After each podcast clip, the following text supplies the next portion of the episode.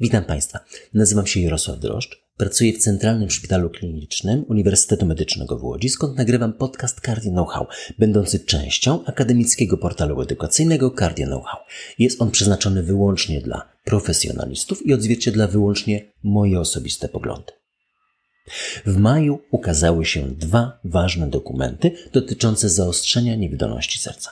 Po tej stronie oceanu publikacja Markometra Clinical Consensus, a po drugiej na łamach GCC Review Topic of the Week. Link do obu dokumentów w pełnej wersji, dostępnej bezpłatnie dla wszystkich, jest w transkrypcie. A transkrypt jest na Cardio Know-how. A Cardio Know-how ma ponad 2000 zarejestrowanych użytkowników. W obu dokumentach zaostrzenie niewydolności serca opisywane jest jako osobna faza w przebiegu tego groźnego i częstego schorzenia. W obu jest ważny polski akcent. Obecność pana profesora Piotra Ponikowskiego, w tej europejskiej dodatkowo także profesor Ewy Jankowskiej, obok innych najwybitniejszych światowych ekspertów tej tematyki. Rozpocznijmy od prezentacji czterech podstawowych domen pacjenta z zaostrzeniem niewydolności serca. Domena kliniczna, subkliniczna, zdarzeń i rokowania. Ta domena kliniczna to jest to, co my widzimy gołym okiem. Pogorszenie objawów podmiotowych i przedmiotowych, wzrost przewodnienia, spadek tolerancji wysiłku. Domena subkliniczna obejmuje to, co możemy laboratoryjnie bądź za pomocą przyrządów obejrzeć. Zmianę stężenia biomarkerów, czy zmiany parametrów uchwytnych w obrazowaniu, bądź monitorowaniu hemodynamicznych w pomiarze ciśnienia płucnego. Ta domena trzecia to zdarzeń medycznych, bo to nie tylko hospitalizacja, ale także pilna wizyta w poradni izbie przyjęć z koniecznością modyfikacji dawek bądź podania ich dożylnie. No i domena rokowania, czyli konsekwencji, outcome. Wzrost częstości ponownej hospitalizacji, kolejnego zaostrzenia i wzrost śmiertelności, pogorszenie jakości życia także. No i konieczność wdrożenia tego typu działań, jak transplantacja bądź LWAT. Transplantacja oczywiście serca. Te cztery domeny zachodzą na siebie i przebiegają w zasadzie równolegle. Ważne, żeby zdać sobie z tego sprawę. Warto uzmysłowić sobie, co zaostrzeniem niewydolności serca nie jest. Dokument wskazuje to jednoznacznie. Otóż nie jest nim każda hospitalizacja z powodu niewydolności serca, nawet jako rozpoznanie główne. Na przykład pierwszy epizod, tak zwana świeża niewydolność serca, nie jest jego zaostrzeniem. Nie jest nim także sytuacja wcale nierzadka, którą wywołuje niestosowanie się do zaleceń i nieprzyjmowanie leków Bądź nie jest nim także zaostrzenie innego procesu, tyreotoksykoza. Albo nie jest nim także zaostrzenie procesu wywołującego niewydolność serca, na przykład ostry zespół wieńcowy. No jest ostrym zespołem wieńcowym. No a na końcu nie jest zaostrzeniem sytuacja kliniczna, która nie implikuje zmiany terapii. Epidemiologia. Autorzy zwracają uwagę na bardzo dużą zależność hospitalizacji, raportowania, kodowania, w zależności od licznych czynników pozamedycznych, kraju, czynników socjoekonomicznych itd. Tak Ważniejsze jest dużo bardziej uzmysłowienie sobie skali zagrożeń związanych z zaostrzeniem. Ponowna hospitalizacja oscyluje wokół 10% w pierwszym miesiącu i 40% w ciągu roku. W zasadzie niezależnie od typu niewydolności serca. 48 w HFRF, 35 w HFMRF, 42 w HFPF. Śmiertelność szpitalna 3 do 4%, jak w zawale. W pierwszym miesiącu 8, dużo bardziej niż w zawale. I w ciągu roku 20, zdecydowanie więcej niż w zawale. Nieznaczne różnice w obrębie niewydolności serca HFRF 22 MRF 17, HFPF 17 to śmiertelność roczna. Ale to pokazuje, że frakcja wyżytowa nie ma tu większego wpływu. Porównajmy to w trzech typach klinicznych. Wśród hospitalizowanych to pierwszy typ, w grupie pacjentów, u których nasza interwencja zatrzymała się na poziomie ambulatorium, zmodyfikowaliśmy leki, uzyskaliśmy sukces. W tej pierwszej grupie to te 20%, w tej grupie drugiej 10% i odnieśmy to do tej populacji, która hospitalizacji czy zaostrzenia nie miała. bo tam jest 5 razy mniejsza śmiertelność 4%. Dynamika. Na przestrzeni ostatnich lat zauważa się utrzymanie wysokiego wskaźnika hospitalizacji, ale spadek śmiertelności, co eksperci wiążą ze stosowaniem się nas i pacjentów do wytycznych. Patofizjologia. Fundamentalne znaczenie. Ma wzrost ciśnień w jamach serca. I to w zasadzie niezależnie od frakcji wyrzutowej. Wzrost ciśnień w jamach serca wyprzedza kliniczne objawy zaostrzenia, to wiemy, dekompensacji. Może im towarzyszyć hipoperfuzja, uszkodzenie tkanek, dysfunkcja narządowa, bądź nie. Najczęstszym profilem hemodynamicznym jest profil mokry, ciepły 70%, mokry, zimny to 20%. Z tą hipoperfuzją skóry i centralizacją krążenia, suchy, ciepły to 10%, a suchy, zimny to rzadziej niż 1 na 200 chorych według rejestru ESC. Zazwyczaj dochodzi do nagromadzenia płynów w tkankach dolnej części ciała. Interesujące, że nagromadzenie płynów poniżej 1 litra nie występuje tak rzadko, jak można się byłoby tego spodziewać. Dochodzi wówczas do zaostrzenia niewydolności serca? No tak. Dlaczego? Ponieważ dochodzi do redystrybucji, do nagromadzenia się płynów w naczyniach płucnych z dominującą wówczas dusznością, a w wielu obszarach krążenia dochodzi do wazokonstrykcji i przemieszczania płynów do naczyń płucnych. Motorem tych zmian jest wzrost napięcia współczulnego. No stąd próbuje się ukierunkować nowe działania na nerw trzewny, który jest centralnym miejscem redystrybucji, wazokonstrykcji obwodowej i przewodnienia wówczas płuc jako konsekwencji. Objawy kliniczne. Jako konsekwencję przewodnienia oraz redystrybucję płynów dokument wymienia następujące objawy podmiotowe świadczące o zaostrzeniu. Duszność wysiłkową, także taką typu ortopnoe oraz męczliwość. Z przedmiotowych objawów no, obrzęki obwodowe, zastój nad polami płucnymi, przepełnienie żył szyjnych, powiększenie wątroby, śledziony, przyrost masy ciała. Takie kliniczne podejście stanowi fundament wczesnego rozpoznania w różnych warunkach klinicznych w szpitalu i w ambulatorium. No, obiektywizuje go wypełnienie formularza jakości życia bądź samodzielny test, samodzielny bądź nadzorowany test sześciominutowego marszu.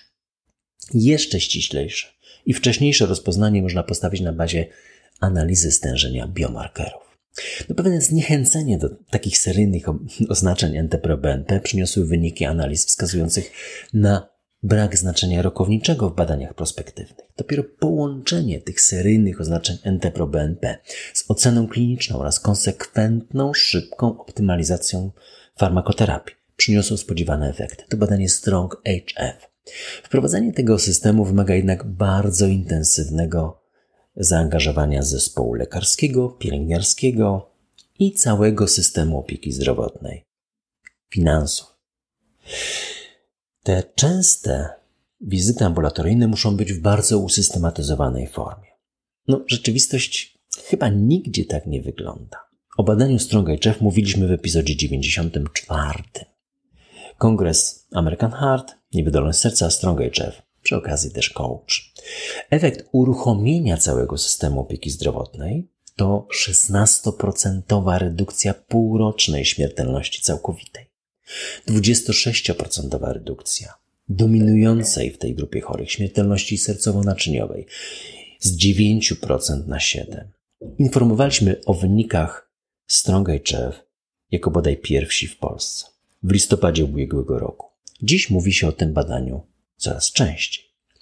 Dodatkowymi markerami o uznanej wartości w aspekcie wczesnej identyfikacji zaostrzenia niewydolności serca to troponiny, antygen CA125, ale także albuminuria, pewnie praktycznie UACR, no i często rutynowo odznaczany EGFR. Ten spada, gdy dochodzi do zaostrzenia niewydolności serca, pozostałe rosną. Badanie obrazowe? No to przede wszystkim badanie echo z licznymi pomiarami wskazującymi na wzrost ciśnień wewnątrzsercowych. Średnica żyły głównej dolnej, ciśnienie w tętnicy płucnej, wskaźnik E do E', prędkość napływu, prędkość tkanki w fazie wczesnego napełniania. Ale także ultrasonografia płuc, która wymaga wprawdzie krótkiego szkolenia, ale jest prostą i doskonałą metodą rozpoznania przewodnienia tkanki płucnej. Po drugiej stronie oceanu mówi się wiele o metodzie stałego pomiaru ciśnień płucnych, np. CardioMEMS. W epizodzie 32 omawiałem wyniki Guide HF w dość negatywnym tonie, co się zgadza z moją opinią dziś i z opinią prezentowaną przez Johna Mendrola. Moja wypowiedź z tamtego czasu to niemal identyczna śmiertelność w obu ramionach badania. No czujnik nie poprawia rokowania. Zupełny brak działania, nawet w zakresie hospitalizacji dla grupy czwartej, nycha, w grupie mężczyzn. U pacjentów z etiologią niedokrwienną. To niezrozumiałe. No i niewielkie zmiany w farmakoterapii w grupie monitorowanej. W dokumencie Guide HF, w omawianym dokumencie, Guide HF zyskuje miano neutralnego badania, ale winą obarcza się pandemię. Późniejsze badania Sirona z Cordella Sensor nie wyjaśniło wiele. Daje się naturalnie mierzyć ciśnienie w tętnicy płucnej. Bezpiecznie. Na bieżąco informować o tym centrum nadzorujące. Problem leży jednak w tym, co się dzieje później. Czyli jak jest modyfikowana farmakoterapia. Jaka jest relacja efektów do ceny tych urządzeń. Jest otwarta. A jakie są relacje z trzymiesięcznego okresu nadzoru z obserwacją długofalową i jak to w życiu? Stąd pewnie chłodny opis w omawianym dokumencie. Już bardziej przemawia do mnie sytuacja, w której to kardio, kardiostymulator nadzoruje parametry przewodnienia płuc, pomiar tzw. Tak impedancji płuc, co ma już miejsce od wielu lat. Nie wymaga to wprowadzenia nowego urządzenia. Wyposaża się te implantowane na nowo w dodatkowe funkcje. Niestety ubiegłoroczna metaanaliza wykazała, że ten impedancyjny sposób nadzoru nie wpływa na liczbę hospitalizacji ani śmiertelność, w przeciwieństwie do pomiaru przewodnienia, który takie parametry obniża. No, jaką cenę przychodzi za to zapłacić i czy jest to tego warte? Analizy już milczą. W dalszej części dokumentu mamy klarowne podsumowanie działań terapeutycznych jakie należy podjąć w przypadku zaostrzenia niewydolności serca. I to w podziale na dwie kategorie działań. Leczniczych, gdy już takie zaostrzenie wystąpi, oraz prewencyjnych, zapobiegawczych. Zapobiegamy kolejnemu epizodowi zaostrzenia. Lecznicze są dwa. Walka z przewodnieniem oraz hypoperfuzją. W tej pierwszej sferze to zwiększamy dawki diuretyków, to jasne, przestawiamy na dożylne formy diuretyków pętlowych. Dodatek dożylnej, u nas jeszcze niedostępnej formy acetazolamidu. Dodatek tiazydów, no tu ze znakiem zapytania, oraz ultrafiltracja. Ta druga sfera no, czeka na Państwa aktywność naukową. Hipoperfuzja. Dziś obejmuje to leki inotropowo, dodatnie i naparstnica. Druga sprawa. Prewencja kolejnych epizodów zaostrzenia niewydolności serca i obniżenie konsekwencji tego, który wystąpił.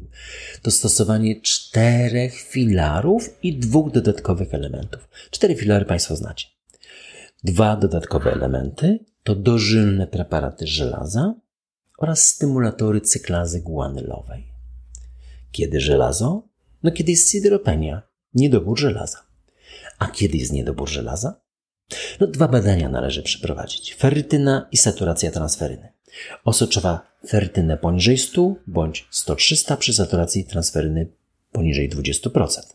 Gdy osoczowa ferytyna jest poniżej 100, możemy substytuować dożylne żelazo. Szczegóły w epizodzie 105. A kiedy stymulator cyklazy guanylowej? O co to w ogóle jest? Stymulator cyklazy guanylowej. Nanowerycyguat, który wykazał korzyści w badaniu Victoria. To z z roku 2020. Kiedy? No kiedy frakcja wyrzutowa nie przekracza 45%, a NT-proBNP już spada poniżej 5000. Mam takie przeczucie, że będziemy o tym niebawem mówić szerzej. A w obrębie czterech filarów, no zdecydowanie ARNI niż inhibitor konwertazy czy SARTAN. Fundamentalny jest czas wdrożenia powyższej prewencji. Jak piszą autorzy dokumentu, wcześniej po zaostrzeniu niewydolności serca, jeszcze w fazie szpitalnej, w pełnym zakresie. Nie czekamy na następny element opieki zdrowotnej, systemu opieki zdrowotnej. Wczesne leki, wszystkie nie wybrane z nich, gdyż ich działanie jest addycyjne. Każdy wspiera te pozostałe, a razem działają silniej niż proste złożenie korzyści. 1 plus 1 równa się 2,5.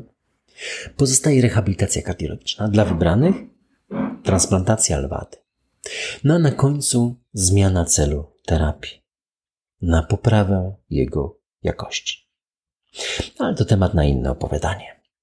Jaume Cabré wydał kolejną powieść. Ukazała się w styczniu. Spaleni w ogniu. Wydało to marginesy, a tłumaczyła Anna Sawicka. Dobrze odbiorą tą powieść czytelnicy wcześniejszego wyznaję. Narracja jest podobna. Orientacja czytelnika płynie jedynie z kontekstu, nie z interpunkcji.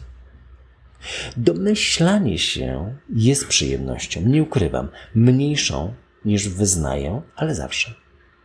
Bardzo podobny przypadek jak w Miedziakach prowadzi naszego bohatera, no nie powiem dokąd, żeby nie ograniczyć Państwu przyjemności czytania. Cabret wzorował się na Colsonie Whiteheadzie. No, a może to był przypadek.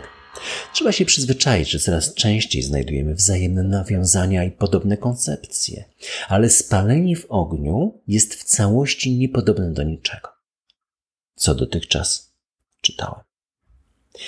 Jeśli Państwo będziecie mieli jakieś uwagi, komentarze, pytania, kierujcie na media społecznościowe Cardio Know-how. Będę też Państwu bardzo wdzięczny za promocję podcastów wśród lekarzy oraz komentarz, choćby jednym słowem i oceną. Slawa you.